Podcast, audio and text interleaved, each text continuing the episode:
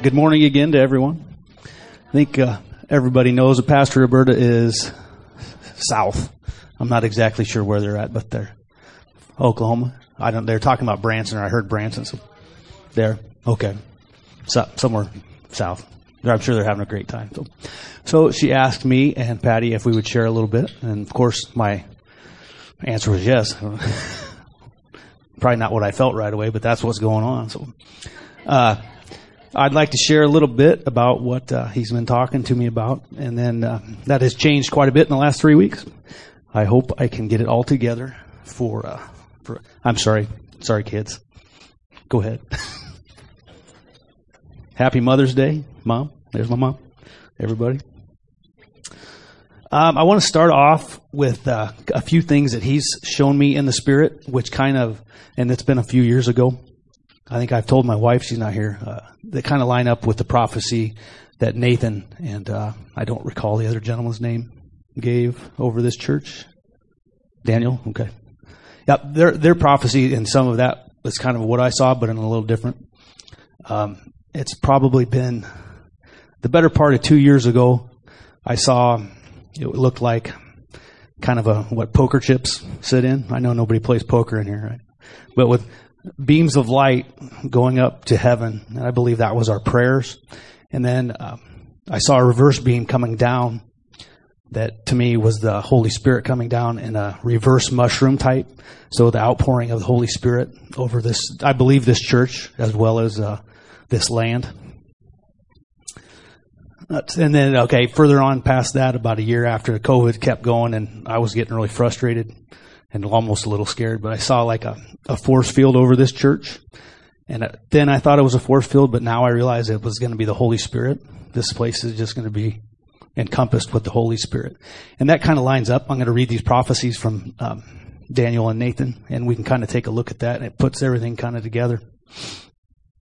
Uh, one last one I saw. This was two months ago, I believe. I told Jeff, and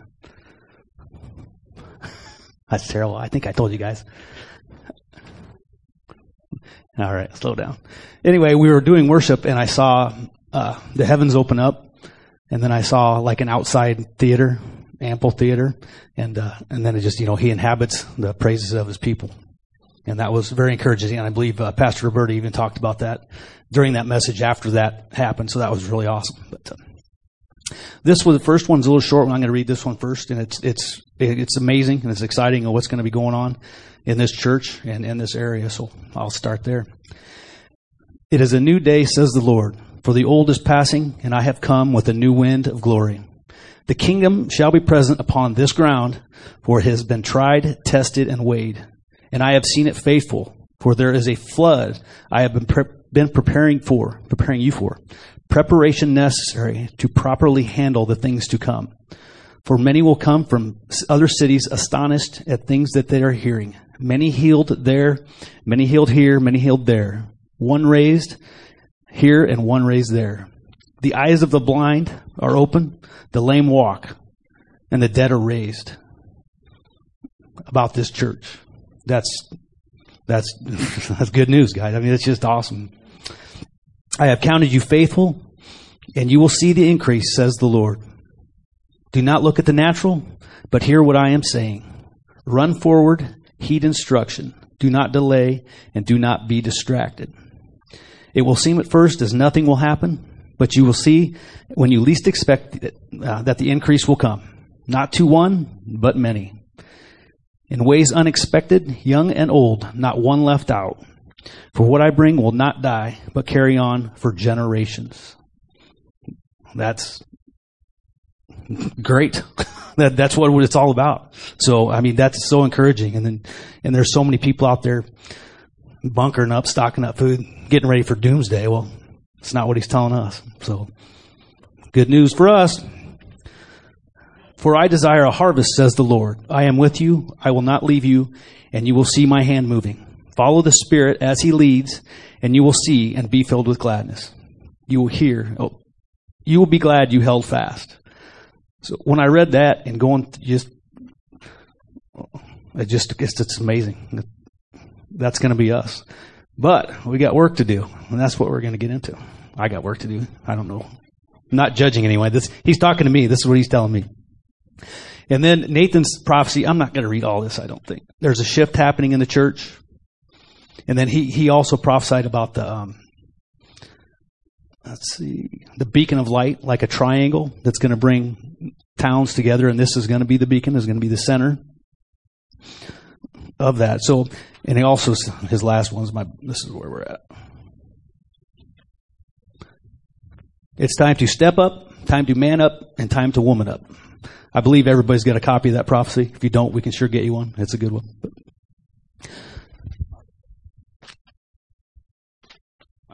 Mess up here. All right. When I uh, was praying about what to what to talk about, the first thing that came to my mind was limitless God, and we have a limitless God. There, there things that we can't even imagine, which I don't know. So I, I, I, then I was thinking, and I was reading up on some of these studies about uh, you take a fish, and you put him in a small tank, it's going to stun his growth. It limits that fish to to what he could have been. Or, or a tree, if you plant it in a, a bucket instead of where it's supposed to be, it's going to run out of nutrients a lot faster, and it's going to stun its growth. This is I like this one. I actually looked this up. If you put fleas in a jar and put a lid on it, they will only jump so high until they hit the lid. And then once they get sick of hitting their head, they only jump a little lower. And then when you take those fleas out of that jar and take the lid off, they still only jump so high. They're limited by that lid. We need to take the lid off of ourselves. Here, this is, and they, they're babies on baby fleas. That's how we call baby, I their kids. Will only jump as high as their parents. So that generational curse was passed down to the baby fleas. And now I think we limit our, I limit myself on certain things and he's teaching me not to. And, uh, you know, we, when we limit ourselves, we limit the things that God can do through us. As far as, uh, when uh, the Israelites walking around in the wilderness for 40 years and they've seen miracle after miracle after miracle after miracle and they still won't take over the city. Why not? Because they were in bondage for so long they would not, they wouldn't take the lid off. You know, it, to see what they saw, Moses part the Red Sea. I think if we saw somebody part the sea with a staff, where all the all the plagues, that would give us pretty good confidence to go ahead and take that city. I would hope, I would pray that we would have enough to do that. So it, it's just that's something that I've been doing. So or going through my mind. Let's go to John 14, 12 through 17.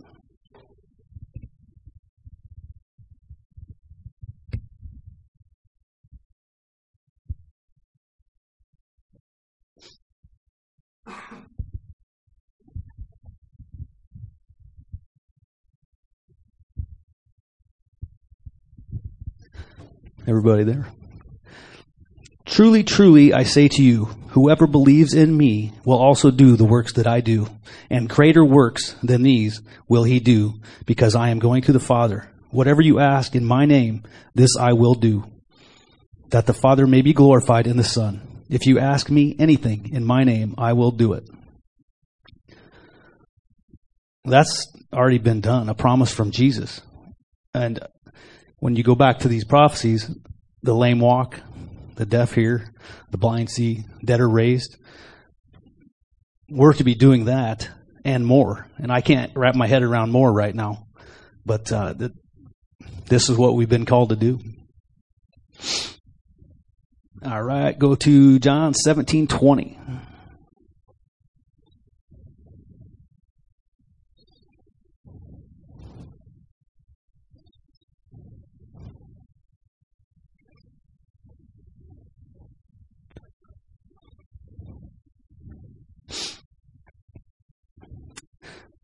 I do not ask for these only, but also for those who believe in me through their word.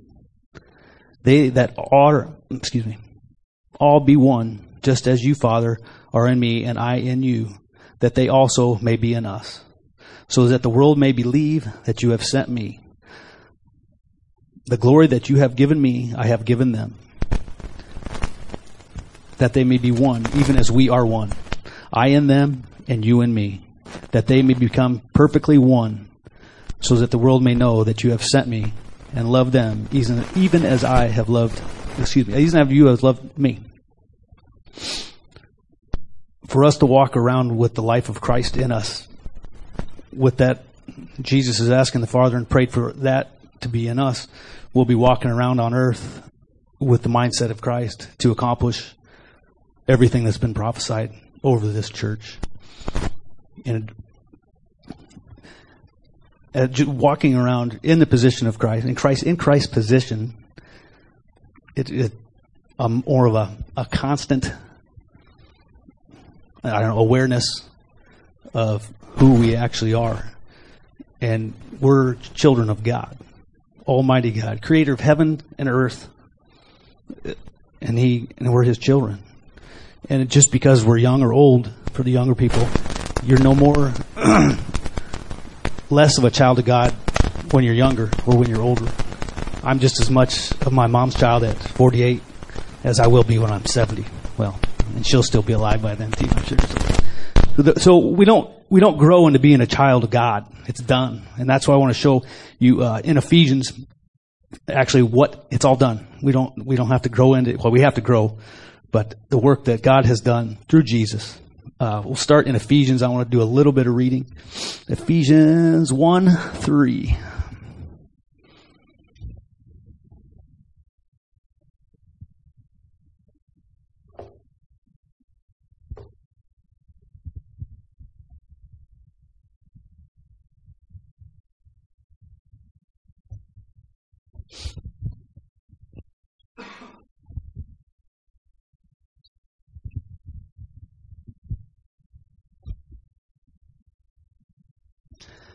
Blessed be the God and our Father of our Lord Jesus Christ, who has blessed us in Christ with every spiritual blessing in the heavenly places, even as he chose us in him before the foundation of the world. So he's already blessed us. That's done in heavenly places. It's past tense. He's already chosen us from the beginning of the world, since we before we were in our mother's womb. He's chosen us already. It's done. According to the purpose of his will, to the praise of his glorious grace, with which he has blessed us in the beloved. He's already done it. It's past tense. In him we have the redemption through his blood, the forgiveness of our trespasses according to the riches of his grace, which he lavished upon us. So he's already done that too. We're in good shape. In all wisdom and insight, making known to us the mystery of his will according to his purpose, which is set forth in Christ as a plan for the fulfillment of time to unite all things to him, excuse me, all things in him, things in heaven and things on earth. In him we have obtained inheritance, having been predestined according to the purpose of him who works all things according to the counsel of his will. So, predestined, it's, it, that's our destiny, an inheritance. It's, it's there. This, this life is, is a mist and I'm 48, and it's a lifetime to me. But it, it, we have to stay focused and patience. He's, patience was a good one for me. I've been working on that for a long time, but I'm getting better. Amen. All right. Let's go to Ephesians 2 4 through 10.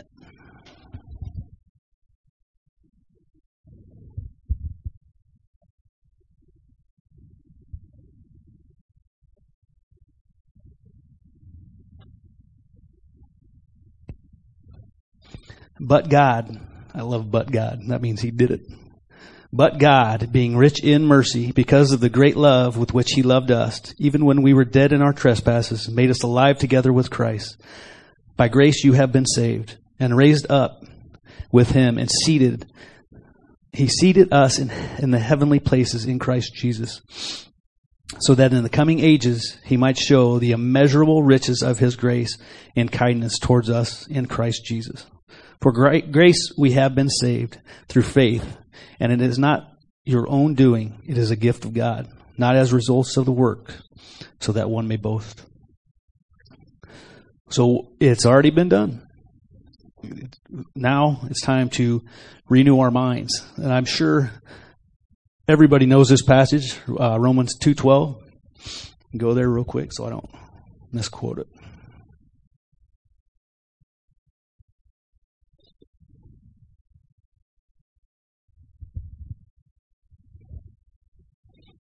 That's not right. 12.2. I'm sorry.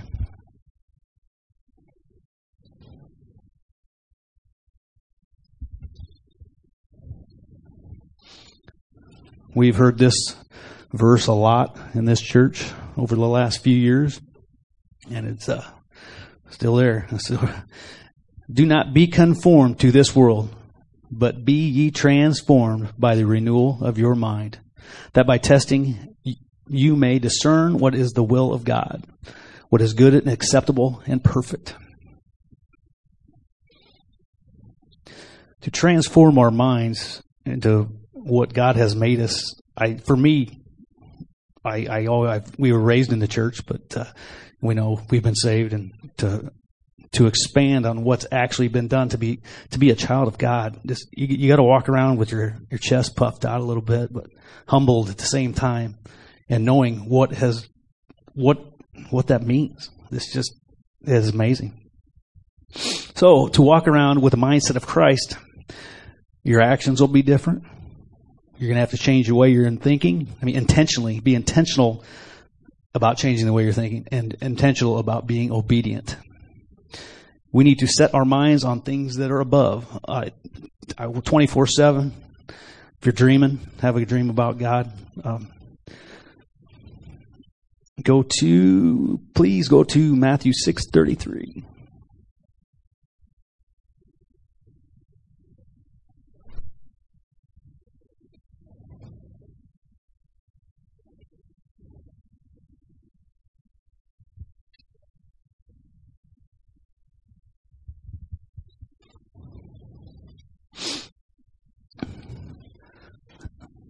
I believe this is a pretty good step to uh, just to start out the day and uh, every, everything we do.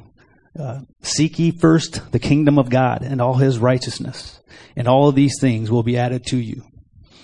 And I believe uh, Dennis had a. We were at a men's fellowship a while back, and this had came up, and the question was, uh, "What is the kingdom of God?"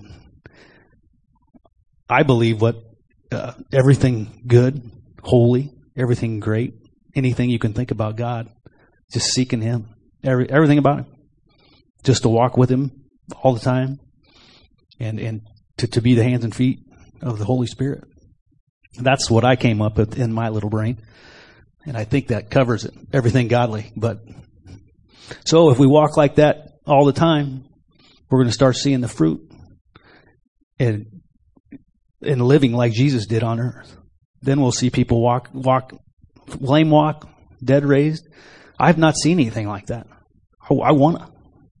I think that that'd make a pretty good Sunday afternoon when we start raising dead people, and it's going to happen. I mean, that's the word of God. So it's time for, for us to get ready. All right, let's run to Luke two forty nine.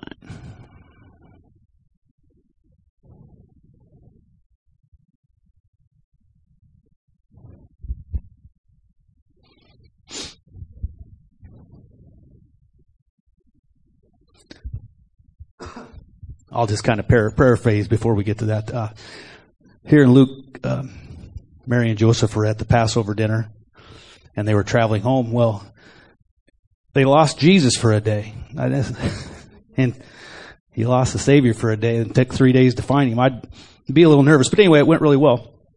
You see that in uh, 49. It says, "And he said to them, Why were you looking for me? Did you not know that I must be about my Father's house?" This is house. I like King James better. Uh, be about my father's business, and that's kind of the way we need to walk all the time. We got to be about His business.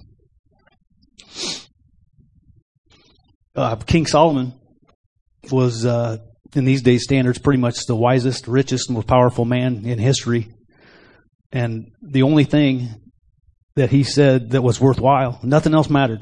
Nothing. Everything's been done. You're going to die. Everything's going to be taken from you. It doesn't matter. The only one thing to do is the will of God. If you live, okay, now we're going to go to, to living. This ain't going to take very long. I'm sorry. No, I'm just saying I'm almost done. I thought I had about three hours worth of material up here. I need to take a breath. All right, calm down. Let the blood pressure. This is a sunburn, not blood pressure. It might be a little both right now. All right.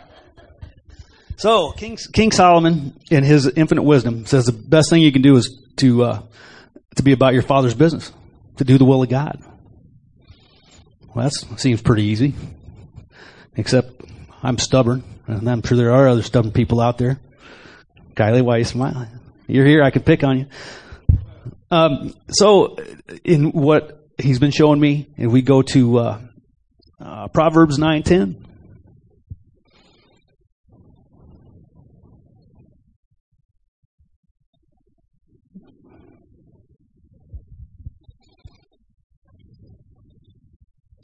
The fear of the Lord is the beginning of wisdom, and the knowledge of the Holy One is understanding.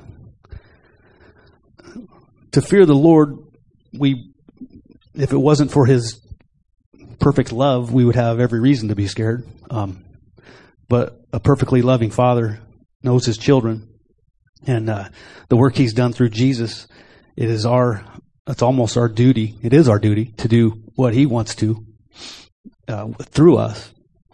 And to fear God is not to be trembling in the corner, but to walk in awe and reverence.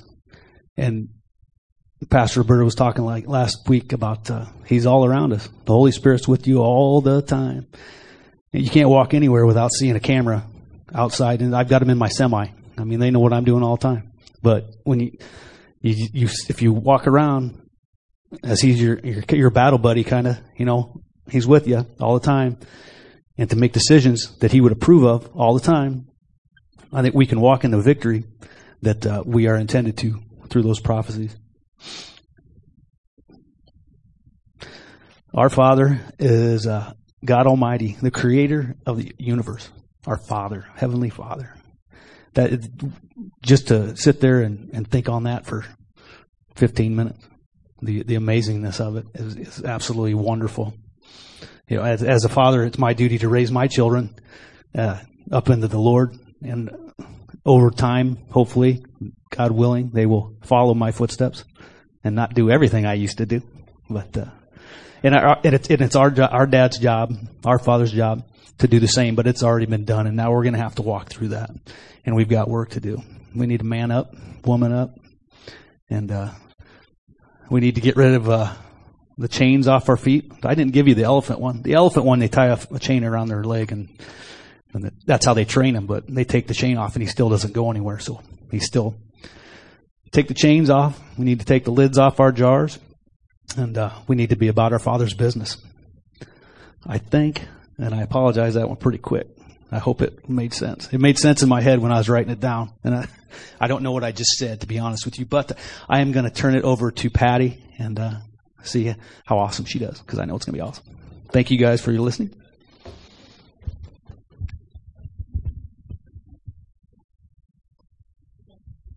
Nice job.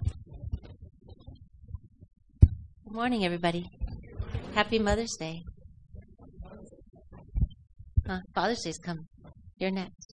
uh, all right. Well, um, it's amazing how this happens, but I mean, I was with the Sawyers most of yesterday, and we didn't talk at all about the sermons, but it's kind of funny how this is going to flow because that's the way the Holy Spirit works. But um, Jerry was talking a lot today about following God and working for God. Well, letting Him work through you, you know, letting it flow. And um, my sermon or message today, I titled "Pray Like a Mama," um, because a mama doesn't stop praying. I mean, it doesn't matter what's going on. It doesn't matter how challenging their children are, difficult, or much trouble they get into, or how far off they look like they are from coming on track. They pray and they don't stop. And um, so the Lord's kind of put it on my heart that that's how He wants us to be praying, not just for our families, but for our leaders, for the difficult people, for the people that we see are hurting or wounded or not really on um, track if they are, you know, they know the Lord to some degree, let's say. But our um, plan, he says the burden is easy and the yoke is light to follow the Lord. So, I mean, if you think about an ox, you know, yoke, how they used to do it, they'd have the senior ox and the new newbie ox, and they'd put them together, and the senior would kind of show him the ropes. He'd but he'd be doing most of the work leading, and the other just kind of tagging along um, till he got the ropes too. But that's kind of what the Lord said. Hey, I got this. I'll show you the ropes. And um, Jesus was able to love everybody. He had the heart of the Father. He loved the most difficult people. It can be so frustrating, and that's the enemy's plan. The more he sees us praying for somebody, the more he's going to say schemes and plans and plots to get that person to become more annoying, so that the person might just give up. Oh, I'm not going to pray. But if you pray like a mama, that mama never stops praying for their child, and we never stop praying. We don't, no matter what's going on, whatever the leaders are doing, whatever our coworkers are doing, just pray like a mama for them. You know, just keep praying for them, and ask the Lord to show you how to pray for them. You know, and and um, I was going to look and see what I Matthew seven seven. If you want to look that one up, I thought this one was. I mean, over the years, when you read the Bible, um, it's kind of like a telephone from God because as you're reading it, you may. I try to go through the Bible. It's not. Um, it's not like a ritual for me. I do just really enjoy getting up in the morning, letting Him be the first one I listen to, the first thing I do in the day. I, I just really enjoy doing that and I'll get out the Bible and I'll do like maybe Bible in a year or something like that, where they do a little bit of Old and New Testament, a little bit of Psalm, a little proverb or something, just to kind of get um, get Him first, you know, just ground myself a little. And um, but every time I do it, I learn something new. I'm like, I've read that. I never saw that, you know, and that's kind of what the Lord likes to do with us. But Matthew 7 7, it says, Ask and it shall be given to you. Seek and you'll find. Knock and it will be open to you. For everyone that asks receives, and he that seeks finds, and to him that knocks it shall be opened. Um, if you look at that, the first word is ask, the second word is seek, the third word is knock. And ask starts with an A, and seek starts with an S, and knock starts with a K, and that spells ask. So I thought that was kind of brilliant of God. It's pretty cool, you know, kind of neat. Um, but anyway, um, some people say that in other versions of the Bible it says ask and keep asking, seek and keep seeking, knock and keep knocking. Like just keep going after it, you know, and um, for people. And don't give up. Um, because there's a time for when it really breaks. We just have to trust God. He's going to make it break because He loves the people more than we do even someone you really, really, really love and you know they're on a wrong road and you are just so totally concerned for their soul and you're so concerned for what could happen to them if they keep taking that path. God loves that person more than you. And so you just run to the Father and you just keep bringing it before Him, bringing it before Him. Um, sometimes you might feel like, well, I don't even know what to say. I mean, I don't even know what to do. It doesn't seem to be making any headway. But you have to remember um, that God has a reason why He's doing things when and how. Because I wasn't saved when I was a baby. I wasn't even saved when I was in school. I was saved because a patient walked in my office and just said, I was talking to him, he turned to leave and he stopped. And he turned around and looked at me and I knowing what I know now and how I feel sometimes when I feel like the Lord's saying, share the gospel and I some people it's I don't know, sometimes I leave and I go, Why do you get so nervous? because it's a message. I mean, it saved my life. It changed my life. Why would I be nervous about telling someone? But I do. Sometimes I do. And I remember that man. He turned and he looked at me, and I could see he. Now I know if if I could speak for him, he was going, oh, I don't know if I want to do this, you know. But he turned and he came back to me and he asked me, Do you I just have a question for you. Do you know if you died today, where you go, you know? And I instantly was reminded of the one time that I know of that I almost died. Um, have I told you guys this? Because if I haven't, if I have, I won't um, reiterate. but immediately, this is what came to my mind. It's funny how you can replay a story, you know. But when I was in my residency, so after medical school, you'd go and do training for a few years. And when I was in that training period, they call residency, I was in Southern California, and we would have to fly planes. And we'd go from Orange County to Mexico. And we'd fly to Mexico. It was a seven hour flight, and it'd be on little tiny planes, like four four seaters or six seaters. and we'd ride for seven hours. And um, kind of like that, you know.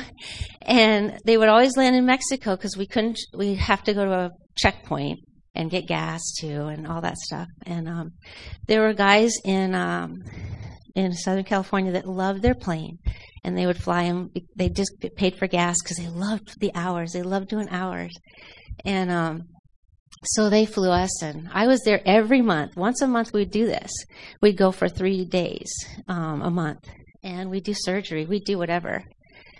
And I was always there because I was the resident. The resident is here on the totem pole. we're the loaders, we're the lifters, we're doing all that stuff. But anyway, so every time that we do it, every month, we get different doctors that would come with us. Sometimes there'd be cardiologists to do any kind of heart work ear, nose, and throat doctors to work on cleft palates or whatever else. And um, and in Mexico, there's a lot of stuff happening there that shouldn't happen. I mean, we don't see it because we take care of them when they're babies. But some people are in their 50s and 60s with conditions that, wow, that's what that looks like. I mean, it never gets that far because in the United States we cover things pretty thoroughly with our doctors. So we take care of problems early. Anyway, so um, we get on the plane and we fly. And um, one particular week that we went, or month, um, ear, nose, and throat guys were with us, and we had two planes this time. Never know who's going to come, never know what plane's coming, never know who's going to fly. And um, so we're waiting, and the lady with the clipboard, she's kind of in charge of who goes where and what happens. And actually, my husband went with me that time, and he was at the same program with me studying too. And um, um, so the lady goes, okay, you guys get on that plane, me and Joe, and you guys, ear, nose, and throat guys, you get on that plane. Uh, we didn't know each other, but we're talking for a while, and then everybody got on planes, and then we flew down. And we get down there, and when you get there, it's like you're totally focused on all these people because your heart gets so full of help, helping. People come from a 600 mile radius. There's a little radio station that tells them when the clinica is going to be open and people come on donkeys or they come on buses or they walk or whatever, however they have to do to get there. And this clinic is kind of set up. We have a little pharmacy in it. We have most of the time the pilots they are like engineers, so they they make things for us. They build things for us while they're there. It's really fun. Or it was when I was doing it. But um, but anyway, so there'd be hundreds of people and they'd be lined up to see you and all of us would just be floating through stuff going there's more people. We just don't want to stop. And the people that kind of oversaw the clinic would say it's time for lunch. And we're like time for lunch. Look at all those people. You got a break. Everyone's got a break. So while we were working you know i'd work with joe. It was so fun. I'd say joe what is this? Oh my gosh that's a that's a 12 year old boy and he looks like he's five because he had a congenital heart condition that no one had been able to take care of. So it's just like wow. It's so we can send people to los angeles and they can get help too. So if somebody needs to we can fly them if we can't help them but anyway so while we're there this undertow was happening that we heard but we couldn't really i didn't really focus on because we were so consumed but it was that other plane hasn't come yet. You know i mean call, yeah, we've got all the authorities on it. I mean, so I mean, that's what we were hearing this undertow for these couple days. Um, but we work in, we take care of patients. It was a miracle, really. I didn't know the Lord at the time. We were there on medical missions because there's medical missions going on too. I mean, not just people doing stuff for the Lord. There's people that are just traveling around the world doing work just to do work, you know. But if they had Jesus, it would have been a lot more exciting. But anyway, um, we get our work done. We get on the planes. We go home. And I'd say it was Monday, the next the next day, day and a half. There's a newspaper there. I never read the paper. I still don't. I don't like to read news. I never liked it. But anyway, one day I see the newspaper in our apartment, And something tells me, and this is before the Lord, but now I know the Holy Spirit's working on us all the time, even when we're not saved. He's working on us. He's working on our loved ones. He's working on our friends, our coworkers, our leaders. He's working on them. But I saw the newspaper, and this is not me. I grabbed the paper and I brought it in my room. I think about that now. I think that isn't even me. But the front page was Orange County Register was this big picture of a hillside with metal all over it. And I just kind of got a weird feeling in my stomach, like, well, I got to read that. And it was the plane. The other plane. I mean, and it was like, you get on that plane, Joe and, you, and Patty, and you guys get on that plane. We'll see you down there. And uh, they crashed. And what happened was they crashed into a restricted area of Camp Pendleton, which is kind of like around where we were. It kind of it kind of zeroes around, and and it was amazingly foggy. Los Angeles can be foggy in the morning. It's really smoggy, foggy, um, but by eleven or twelve, it's gone because it burns off, you know. Um, but uh, it didn't. It didn't burn off for the whole weekend. I mean, it was like a 300 foot cloud cover. It was like you could only see that high for the whole weekend. And the guys that flew didn't have a flight plan. I mean, because normally, I mean, I guess if you're flying all the time, they were in San Francisco. They flew, those guys flew from San Francisco to Orange County to pick up the guys and take them to Mexico. But they didn't have a flight plan. So they didn't have the ability to deal with the the major thick fog. It was it was even there when we flew in and came home. Um, but anyway, so they ran right into Camp Pendleton. They hit a they hit a hillside in a restricted area of Camp Pendleton, crashed, and it was I mean it was instant. But their bodies, nothing was found for four days because they were in an area that nobody goes to. I've had some guys who went to Camp Pendleton and they told me, yeah, there's restricted areas that we can't go to. And that's what happened. And so that didn't even affect me like personally. I mean, it made me sad because I thought, oh gosh, those people. But I didn't think of my soul or my salvation because I didn't know you had a choice. I mean, I just figured you're a nice person, you're going to heaven. I didn't think anything of it actually, to tell you the truth. But anyway, so when I saw that, I thought, wow, that really came close because that's how close I was. And but what bothered me the most was when I opened up the paper and there was a story about the guys in there. And one guy's to have a his wife is to have a baby any day. It's like, "Oh my gosh." I started to cry immediately. And I said, "Why why am I still here?" I mean, those guys have families and you know and so i remember getting on my knees. This is weird because i never prayed. I mean i prayed in church our church we went to used to have a bulletin it would say pastor says this congregation says this pray now do this and then when it was over you know you're done. So i never really prayed myself like talk to god.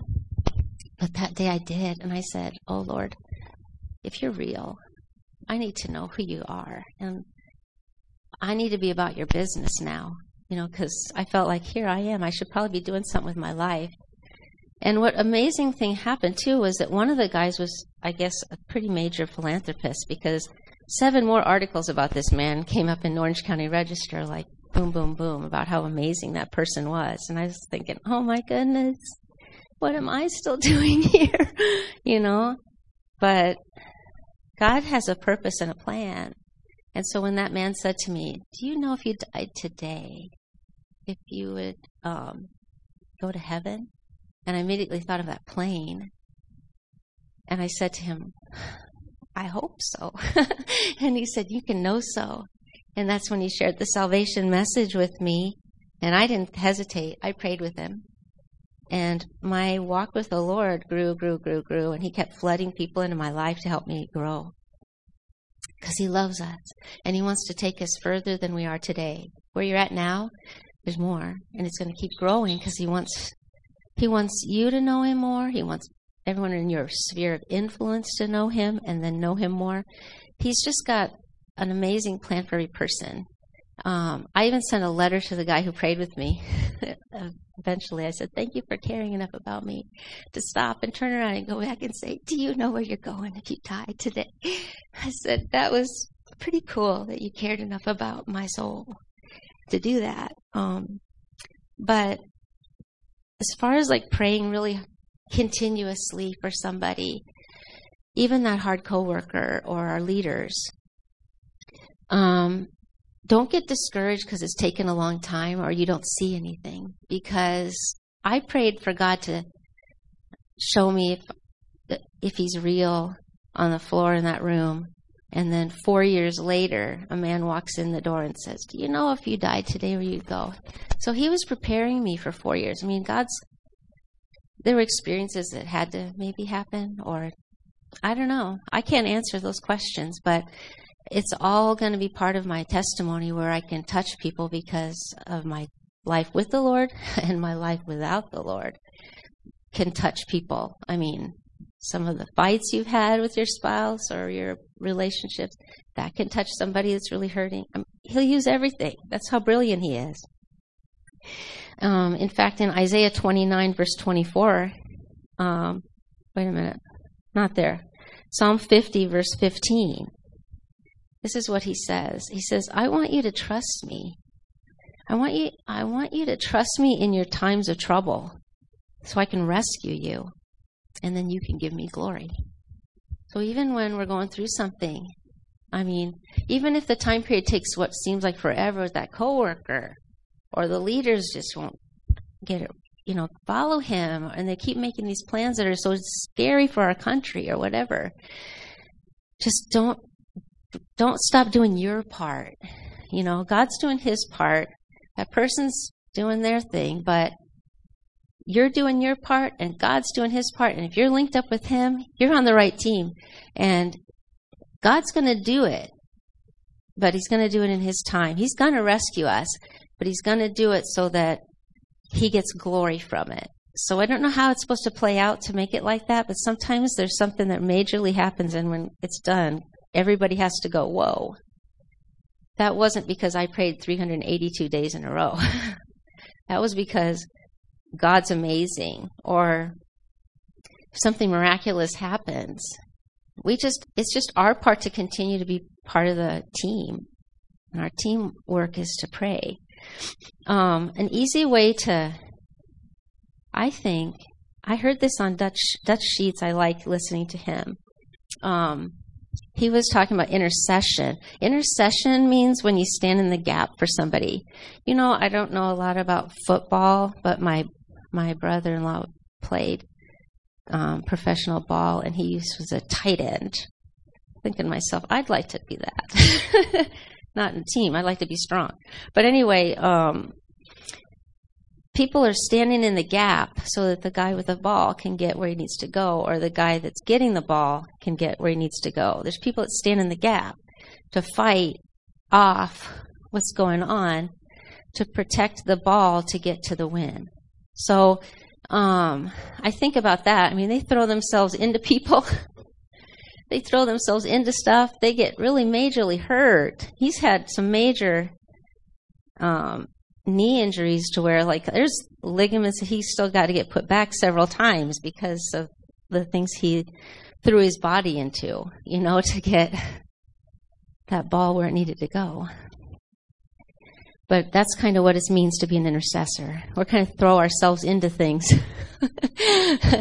so that that person can hear the message and be able to receive it. Um, so what Dutch Sheets said was, if you take this verse, it's kind of cool. He broke it down with the Greek, you know, because the Bible was written in Hebrew and Greek and Aramaic, and those ver- those languages are more deep than English. Like English, we say, "Oh, I love." I love you. I love spaghetti. I love to drive this car and I love to go to Hawaii. And that's all one word. But in Greek and Aramaic and Hebrew, uh, when they say love, they might say agape for love, meaning they love the Father, or phileo is another word of love, and it means I love you as my brother or sister. And eros, I think, is the love for your spouse.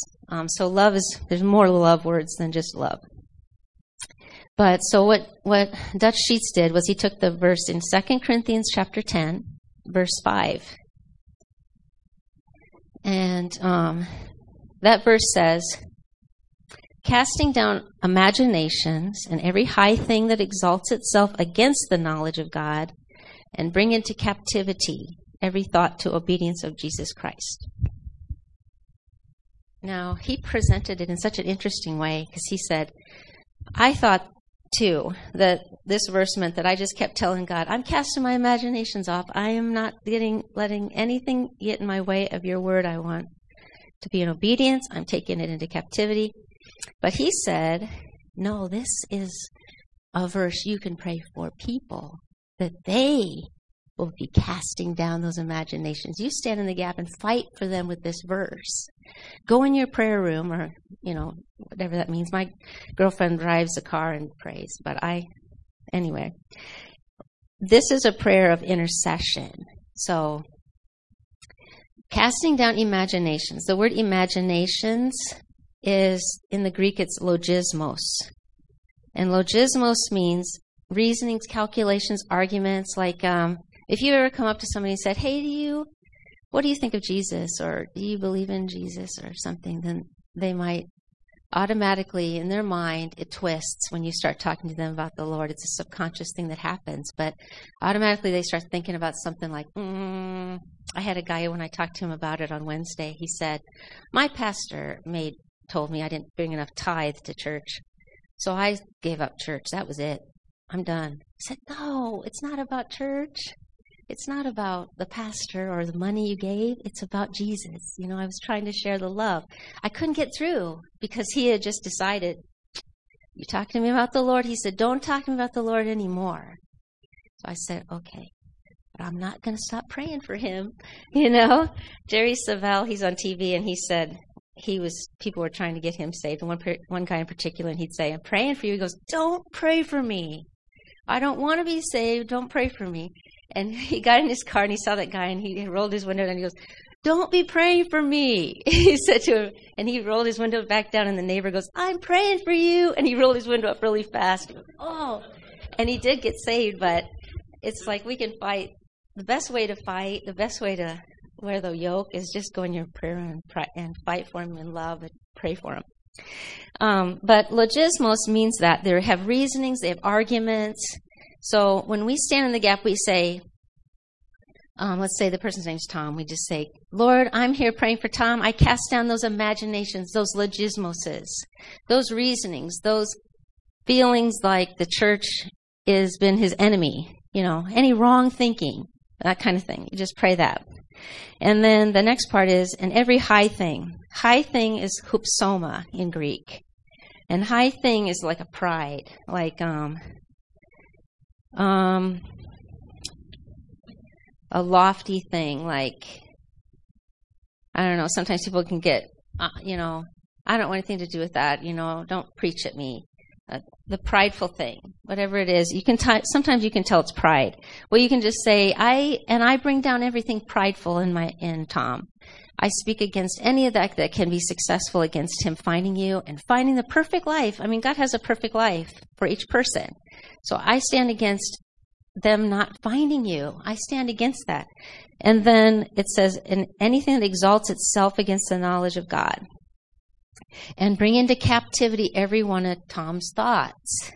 Well, thought is Greek, um, the word is noema. And noemas are ideas, perceptions, concepts. This is where Satan comes in. He's got schemes and plots and plans that he's been working in them for their, maybe since they were little things like I'm going to be rich and famous, or things like a wound or a hurt, or maybe they were mistreated by somebody, um, or sometimes it's somebody that's supposed to know the Lord, you know, or something.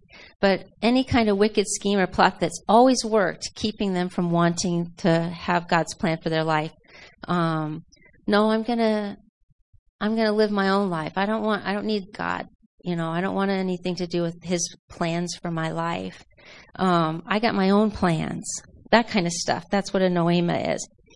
And so you just say, I take into captivity all the Satan's wicked schemes. I stand in the gap between you, Satan, and Tom, and, and I say, you have no more power against him with these schemes and thoughts and plans. Whatever it is you're trying to use against him still, I stand against that in the name of Jesus. And I take every one of Tom's thoughts into captivity uh, to come under God's word so that when Tom hears God's word, he won't, it won't float over him or he won't have his own ideas about it.